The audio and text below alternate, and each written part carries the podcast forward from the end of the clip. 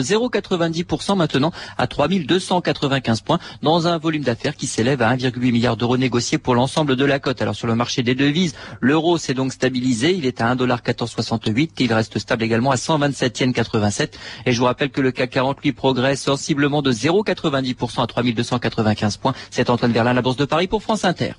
Et à France Inter, il est deux heures passées de trois minutes. On retrouve tout de suite 2000 ans d'histoire et Patrice Gélinet. Merci Agnès et bonjour à tous. Aujourd'hui avec Max Gallo, août 1914, le déclenchement de la Première Guerre mondiale. L'Europe entière s'apprête pour une guerre inévitable, dont la cause immédiate lui demeure encore ignorée, mais qui s'avance vers elle avec l'implacable sûreté du destin. Albert Demain, 1913.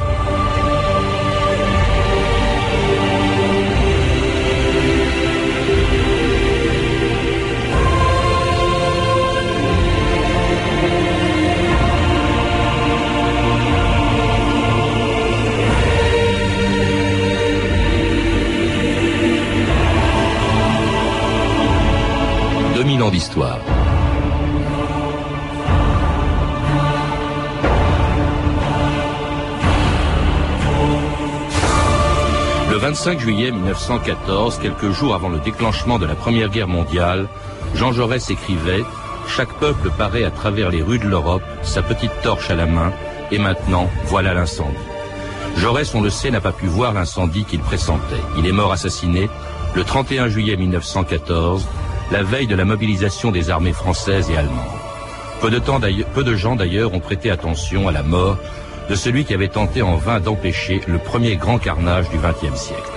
La première victime d'un conflit qui allait faire plus de 10 millions de morts. Mais en août 1914, personne ne l'imaginait. Dans les deux camps qui allaient s'affronter, on était pressé d'en découdre, persuadé que le conflit qui commençait ne durerait que quelques semaines, le temps de remporter la victoire et dans toutes les gares d'Europe, à Paris, à Berlin, à Vienne et à Moscou, on partait au front la fleur au fusil pour une guerre, disait-on, fraîche et joyeuse.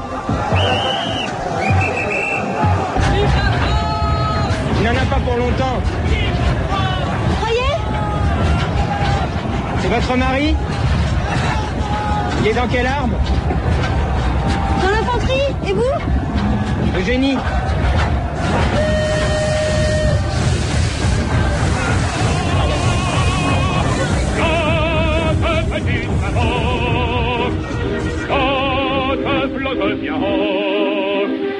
image de la France, symbole de l'espérance.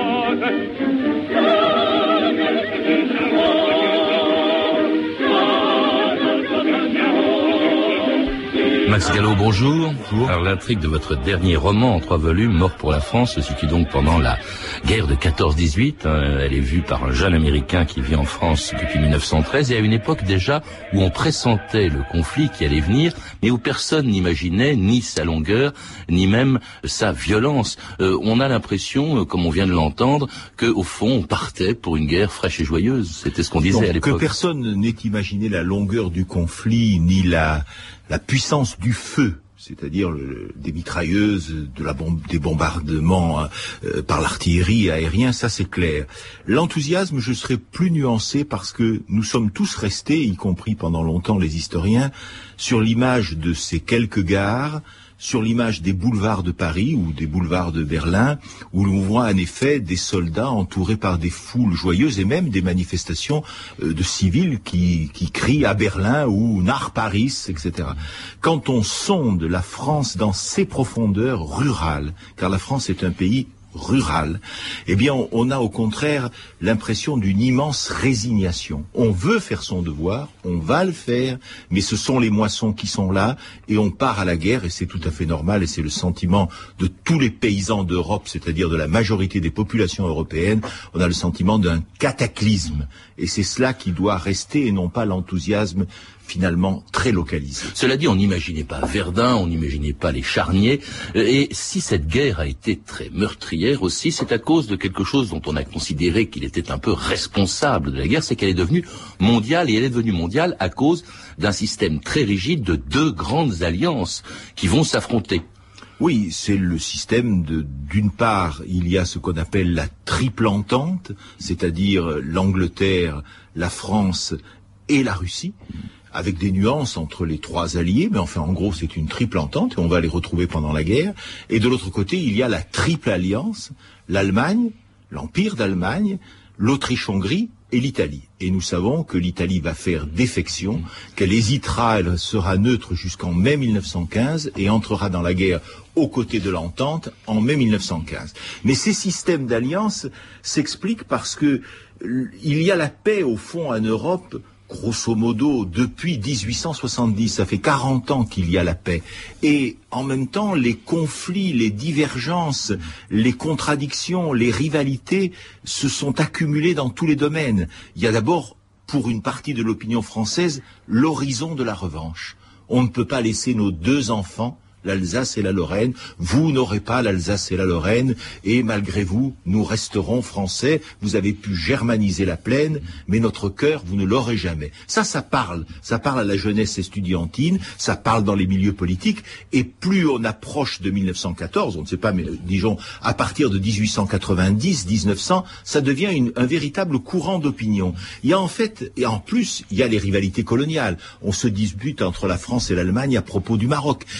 Rivalité en matière de puissance maritime. Il y a un conflit latent entre l'Allemagne qui construit une flotte énorme. Oui, la course aux armements. Et, puis il y a l'Angleterre qui veut garder la maîtrise des mers.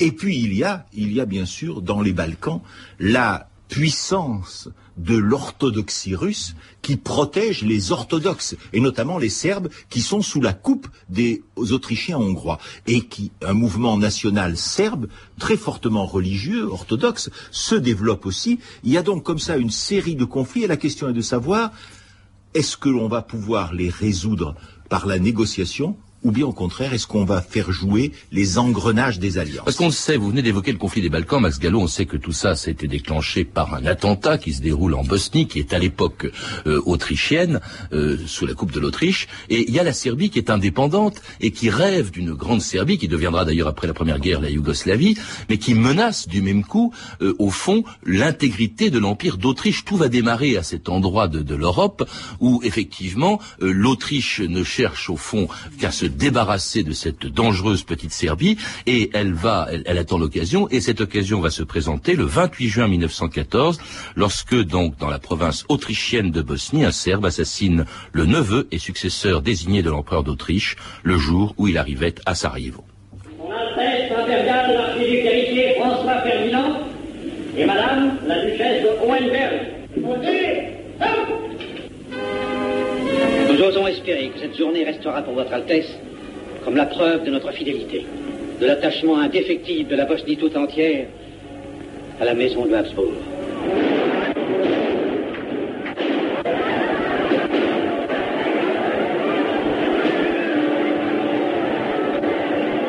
Ainsi, par la volonté de conquête et d'hégémonie de quelques hommes, était créé le prétexte qui servit à déclencher la Première Guerre mondiale. C'était un extrait du film de Max Ophus, de Meyerling à Sarajevo, l'assassinat donc de François Ferdinand, et un événement qui en un mois allait déclencher euh, d'abord un conflit austro-serbe, puis la guerre mondiale. Comment? Parce que vous avez évoqué, Masgallo, les raisons qui pouvaient conduire tous les pays d'Europe à vouloir, pour des raisons différentes, la guerre. Mais comment en est-on arrivé à partir d'un conflit localisé L'Autriche va immédiatement euh, déclarer la guerre à la Serbie? Enfin, pas tout de suite, elle va attendre un peu, mais euh, à un conflit généralisé. Écoutez, une étincelle ne peut pas faire exploser une bassine d'eau froide. Mais une étincelle peut faire exploser un baril de poudre. L'Europe, j'ai évoqué les différents conflits qui s'étaient accumulés, est un baril de poudre et dans les Balkans, c'est de la nitroglycérine. C'est de la nitroglycérine, pourquoi? Parce qu'il y a la Serbie indépendante, vous l'avez dit, orthodoxe. Et dans les puissance de la région, dans les régions des Balkans contrôlées par l'Autriche-Hongrie, il y a des mouvements nationalistes, des mouvements nationalistes pro-serbes. On veut se rattacher à la Serbie. Et l'attentat de Sarajevo, le 28 juin 1914, est accompli par une société secrète d'officiers serbes nationalistes qu'on appelle la main noire. Et naturellement l'Autriche-Hongrie va se tourner vers la Serbie indépendante et exiger par ultimatum qu'elle laisse pénétrer les troupes autrichiennes, qu'elle désarme, etc. Et la Russie, de son côté, la grande puissance orthodoxe, ne va pas vouloir accepter cette humiliation des Serbes orthodoxes et va les soutenir. Elle va donc plus tard mobiliser. Mais surtout, la Russie, et c'est elle qui est au nœud de, de cet euh, écheveau de relations internationales, la Russie est un, est un empire, mais un empire au pied d'argile. En 1905, nous sommes tout proches, il y a donc euh, à peine quelques années, neuf ans, en 1905, le tsar a subi deux, deux camouflets. D'abord une défaite contre le Japon, et deuxièmement une révolution. Une révolution, la révolution russe. Et au fond, l'idée simplette, mais l'idée forte dans les milieux dirigeants de la Russie, c'est une guerre va redorer le, bas, le blason de l'autocratie russe, nous allons pouvoir, ça c'est les révolutionnaires qui parlent, nous allons pouvoir noyer les révolutionnaires dans un bain de sang. Mm. En tout cas, nous allons pouvoir affirmer la puissance du pouvoir tsariste. Et donc, vous voyez comment de la Serbie orthodoxe à la Russie déchirée par des problèmes intérieurs, se noue là un lien qu'on peut appeler tragique, car de ce lien tragique va sortir en effet la guerre par le mécanisme, par le mécanisme des alliances. puisque les alliances, on vient au secours de ces alliés. Et, Alors, et, en ce qui concerne la France, puisque nous parlons d'abord de la France d'une certaine manière, la France est liée à la Russie depuis 1893. À la veille de la guerre, c'est un événement tout à fait spectaculaire. Quand tous ces événements se produisent, où sont le président de la République français hein. et le président du Conseil Ils sont en visite officielle à bord d'une escadre militaire française à Saint-Pétersbourg. Ils sont reçus car on veut montrer qu'il y a une, alliance très solide entre la Russie et la France. Et là est évidemment la clé qui explique l'entrée en guerre de la France à partir des rivalités entre la Russie, l'Autriche-Hongrie et l'Allemagne. Il y a une mécanique terrible qui est, aussi liée, je crois, Max Gallo, euh, au, plan euh, de guerre. On évoquait le plan Schlieffen. Le plan Schlieffen, qui est le plan allemand, prévoyait une guerre sur deux fronts, puisque la Russie et, la France étaient alliées. Et comme la Russie était un pays, on le savait, qui à cause de sa taille est très longue à mobiliser, euh, dès qu'elle se met à mobiliser, il faut, les Allemands sont obligés, qui, qui prévoient d'abord de se battre contre les Français, puis se retourner contre les Russes, il faut à ce moment-là, dès que la Russie est mobilisée, que les Allemands en fassent autant, parce que plus ils attendent, plus la Russie aura mobilisé et plus ils se trouveront à l'est et à l'ouest euh, devant des, forces armées trop fortes. Et c'est la raison pour laquelle je crois aussi que ça compte beaucoup. Une fois que la guerre entre l'Autriche et la Serbie euh, a commencé, euh, la Russie mobilise donc. je crois que c'est le 30 juillet. Et à ce moment-là, au fond, la parole revient aux militaires et les Allemands donc décident aussitôt d'en faire autant. Et c'est la mobilisation donc dès les premières heures du mois d'août 1914. Karl a reçu son ordre de mobilisation. Je vous ai prévenu. Il doit rejoindre son régiment en Prusse orientale. Je sais. Ça va mal, mes enfants. Les choses se précipitent. À l'état-major, ils sont déchaînés. Ils ont les trois quarts de l'Europe contre eux. La France, l'Angleterre, la Russie. Ça ne leur fait pas peur. Ils se voient déjà à Paris et à Moscou. N'ai jamais pensé qu'un jour, je détesterais autant la guerre. C'était un extrait du téléfilm L'Alsace sous les deux Mathilde, la mobilisation en Alsace, qui était alors euh, allemande, vous l'avez rappelé, Max Gallo, et où la mobilisation, évidemment, a suscité des sentiments partagés, puisqu'il fallait se battre euh, avec les Allemands. Mais ailleurs, en Europe, le 1er août 1914, jour de la mobilisation, provoque plutôt l'enthousiasme. La revue de texte, Stéphanie Duncan. Beaucoup d'écrivains ont décrit cette étrange journée du 1er août 1914 hein, où le monde a basculé de la paix dans la guerre soudain. Dans les Thibauts, par exemple, le roman de Roger Martin Dugard, les deux héros, Jacques et Jenny, marchent ce jour-là dans Paris. Tout à coup, comme ils arrivaient devant Saint-Louis d'Antin, un vacarme assourdissant remplit l'espace. La grosse cloche de l'église tintait, par grands coups d'une seule note, distinct, solennel. Les gens, figés sur place, se dévisagèrent un instant avec stupeur. Puis ils se mirent à courir dans toutes les directions. Un attroupement s'était formé devant un bureau de poste. Sur le vitrage, un papier blanc venait d'être collé. Mobilisation générale. Le premier jour de la mobilisation est le dimanche 2 août. On entendait murmurer ⁇ ça y est, ça y est ⁇ Alors la future journaliste Louise Weiss, très jeune, elle est en vacances en Bretagne lorsque soudain sonne le tocsin. Une clameur partit de la plage où les enfants jouaient, les parasols se fermèrent et la foule se rua au télégraphe. Je vis passer un moissonneur qui vociférait qu'il irait à Rome s'il le fallait en découdre avec les Prussiens. Puis je vis des femmes, des femmes, encore des femmes qui toutes pleuraient. Alors loin de ces campagnes, hein, dans beaucoup de capitales européennes, on assiste à de grandes manifestations d'enthousiasme, comme à Vienne par exemple en Autriche, sous le regard à la fois effrayé et fasciné de l'écrivain Stefan Zweig. Des cortèges se formaient dans les rues. Partout flamboyaient soudain des drapeaux, des rubans, des musiques. Les jeunes recrues s'avançaient en triomphe et leurs visages étaient rayonnants. Et Zweig, qui est pourtant un pacifique, hein, plutôt et un ami des Français, ajoute je dois avouer que dans cette levée des masses, il y avait quelque chose de grandiose, d'entraînant et même de séduisant, à quoi il était difficile de résister. En France, le futur écrivain Jean Guéhenno, il n'a que 24 ans alors, est heureux de partir à la guerre. Les jeunes filles, dit-il, à qui en d'autres temps il eût fallu voler des baisers, vous en envoyaient ce matin-là, du bout des doigts par ribambelle, et vous assuraient qu'elles vous attendraient. J'étais fier de ma veste neuve, de ce qu'elle signifiait d'audace et de renoncement, de partir aussi vers un monde mystérieux. Mais alors tous les hommes, hein, ce 1er août 14, sont-ils prêts comme lui à partir la fleur au fusil? Ce n'est pas le sentiment de Marc Bloch, l'historien futur ancien combattant, qui se souviendra plus tard du calme étrange de Paris ce jour-là. La tristesse, dit-il, qui était au fond de tous les cœurs, ne s'étalait point. Seulement beaucoup de femmes avaient les yeux rougis, et les hommes, pour la plupart, n'étaient pas gais, ils étaient résolus, ce qui vaut mieux.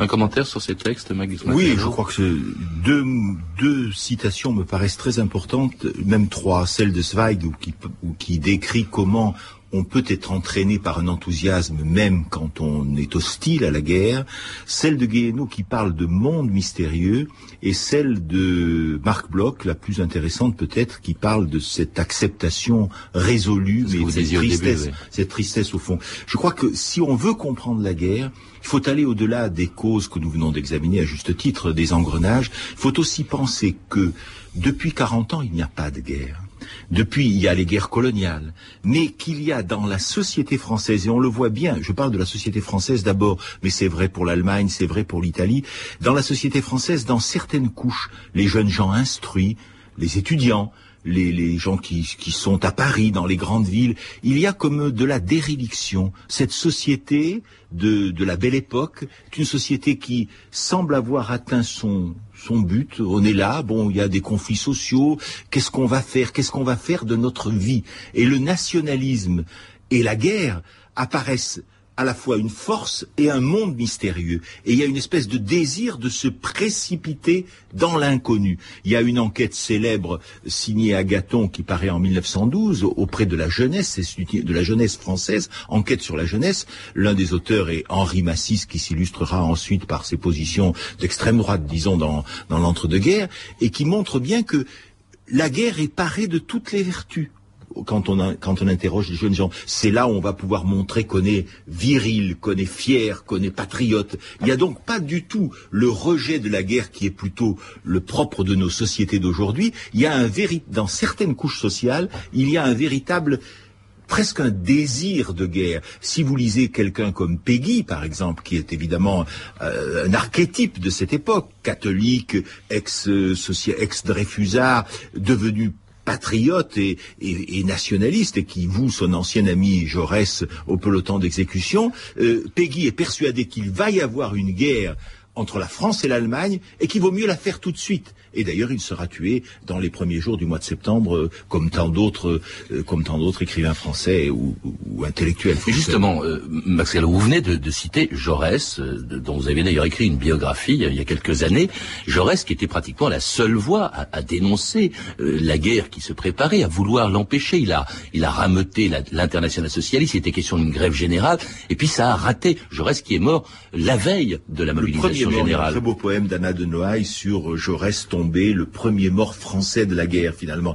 Euh, Mais pourquoi cet échec Cet échec, à mon avis, il, il s'explique très facilement. Enfin, facilement, je suis prétentieux disant cela. Je crois que Jaurès, comme d'autres socialistes français ou internationaux, je pense à, à Rosa Luxembourg, n'ont pas compris la force du sentiment patriotique. Ils ont cru que la solidarité entre les classes, la classe ouvrière allemande, la classe ouvrière française, entre tous ces électeurs qui votaient pour les socialistes allemands ou français qui étaient et qui étaient pacifistes, ils ont cru que cela allait suffire, qu'on allait décréter la, la, grève générale et que finalement les, les, les soldats mettraient la crosse en l'air et, et, fraterniseraient. Ils n'ont pas perçu, ils n'ont pas perçu deux choses. Ils n'ont pas perçu la force de, de l'entraînement patriotique et ils n'ont pas perçu aussi la force de la de l'institution militaire, c'est-à-dire le fait qu'on est encadré par euh, par une discipline militaire qu'il faut respecter et ils ont été vaincus par ce grand mouvement euh, patriotique. D'ailleurs, vous citiez les Thibault, l'été 14 est un livre admirable. Jacques Thibault euh, se, finalement meurt en, en, dans un accident d'avion, si mes souvenirs sont exacts, en essayant de distribuer des tracts des tracts où il appelle les soldats à, à, faire la paix. En tout cas, rien ne peut plus empêcher la guerre à partir du 1er août 1914 Max Gallo, les Allemands, conformément au plan Schlieffen, donc attaquent la Belgique, ce qui va entraîner d'ailleurs l'Angleterre, dont on n'a pas parlé, mais qui rentre en guerre euh, à nos côtés, euh, enfin à côté de la France à cause de cela. Et puis euh, l'Allemagne, le, finalement, le 4 août, déclare la guerre à la France sous un prétexte un peu fallacieux, c'est-à-dire le bombardement ou le soi-disant bombardement de la ville de Nuremberg, par un avion français. n'a jamais eu lieu d'ailleurs, ce bombardement. Et c'est donc officiellement pour répondre à une agression, donc, que Guillaume II annonce aux Allemands le début de la guerre. Écoutez cette archive extraordinaire, cette archive qui est une des plus anciennes de l'histoire de la radio. L'empereur d'Allemagne, Guillaume II, le 6 août 1914. Au peuple allemand.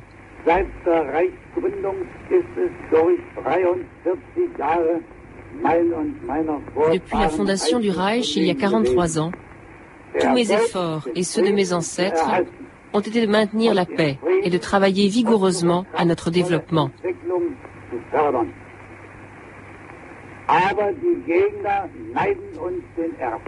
Mais l'ennemi nous envie notre succès.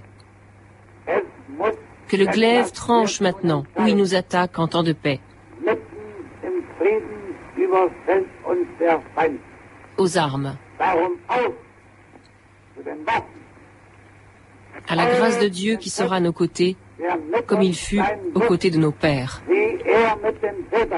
C'était Guillaume II, le 6 août 14, impressionnant cette archive. Oui, très impressionnante. et, ce qu'il faut retenir, c'est la fréquence du mot de paix. Mhm. Car, vous voyez, ce qui veut dire que Guillaume II sent très bien que son peuple, comme le peuple français, sont en fait des peuples attachés à la paix. Au fond, on fait la guerre pour sauver la paix, parce qu'on a été attaqué. Et la, dit. La, enfin, c'est ce qu'il dit. C'est ce qu'il dit. Hmm. Et, et, la référence à Dieu est très importante, car des deux côtés, vous savez que sur le ceinturon des soldats allemands, euh, Mituns, Dieu est avec nous, et en France, euh, la même chose. Hmm. Et les aumôniers euh, prendront part parfois au combat, même. C'est donc euh, une guerre qui, dans les deux camps, se présente comme la guerre du droit pour les Français, la guerre, c'est vraiment la guerre du droit, mais pour les Allemands aussi, nous, nous défendons nos droits, on nous jalouse. Nous avons gagné en 1870, on veut nous arracher les fruits de notre victoire. C'est donc une guerre, si toutes les guerres sont absurdes, celle-là l'est vraiment euh, maximum. D'autant plus que personne n'imagine, pas même Guillaume II, ce qui allait suivre, 10 millions de morts, la fin du règne de Guillaume II qui tombera, euh, qui sera renversé à la fin de sa défaite, de la défaite de l'Allemagne au bout de, de plus de quatre ans, la révolution russe, la deuxième guerre mondiale qui elle-même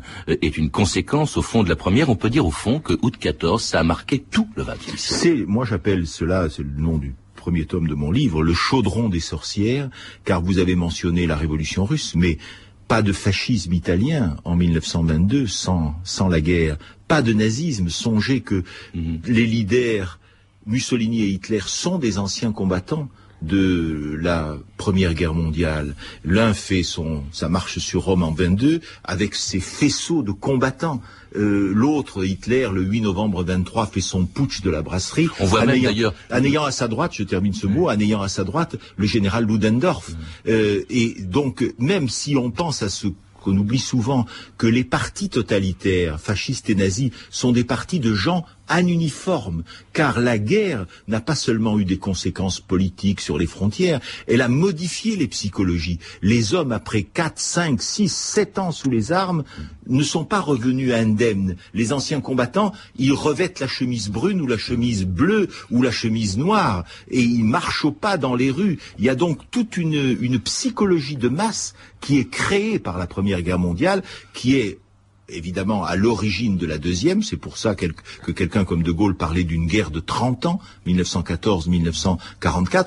Moi, je vais même plus loin. Je dis que les conséquences de la Première Guerre mondiale ont cessé de se manifester quand la Yougoslavie créée à la fin de la Première Guerre mondiale s'est dissoute et quand l'URSS s'est aussi dissoute, elle était le produit de la révolution du XXe siècle. Oui, un siècle entier marqué par cet événement d'août 14 si bien qu'on peut se demander ce qui serait passé si elle ne s'était pas déclenchée, cette guerre. Est-ce qu'on pouvait même l'empêcher, au fond? Et qui en est responsable en deux On ne pouvait... Enfin, c'est toujours facile de faire des pronostics, mais je crois que tout s'est joué dans les années 1910-1912. C'est-à-dire là où, entre la France et l'Allemagne, avec des personnalités comme Joseph Caillot, il y a eu une tentative pour régler par la négociation les différents coloniaux, mais dans les deux pays, en Allemagne, surtout les milieux militaires, en France, les milieux, certains milieux politiques, il y a eu en effet un dérapage de la part de ces, de ces élites qui gouvernaient ces pays. Et la guerre civile européenne a commencé et s'est développé pendant tout le XXe siècle.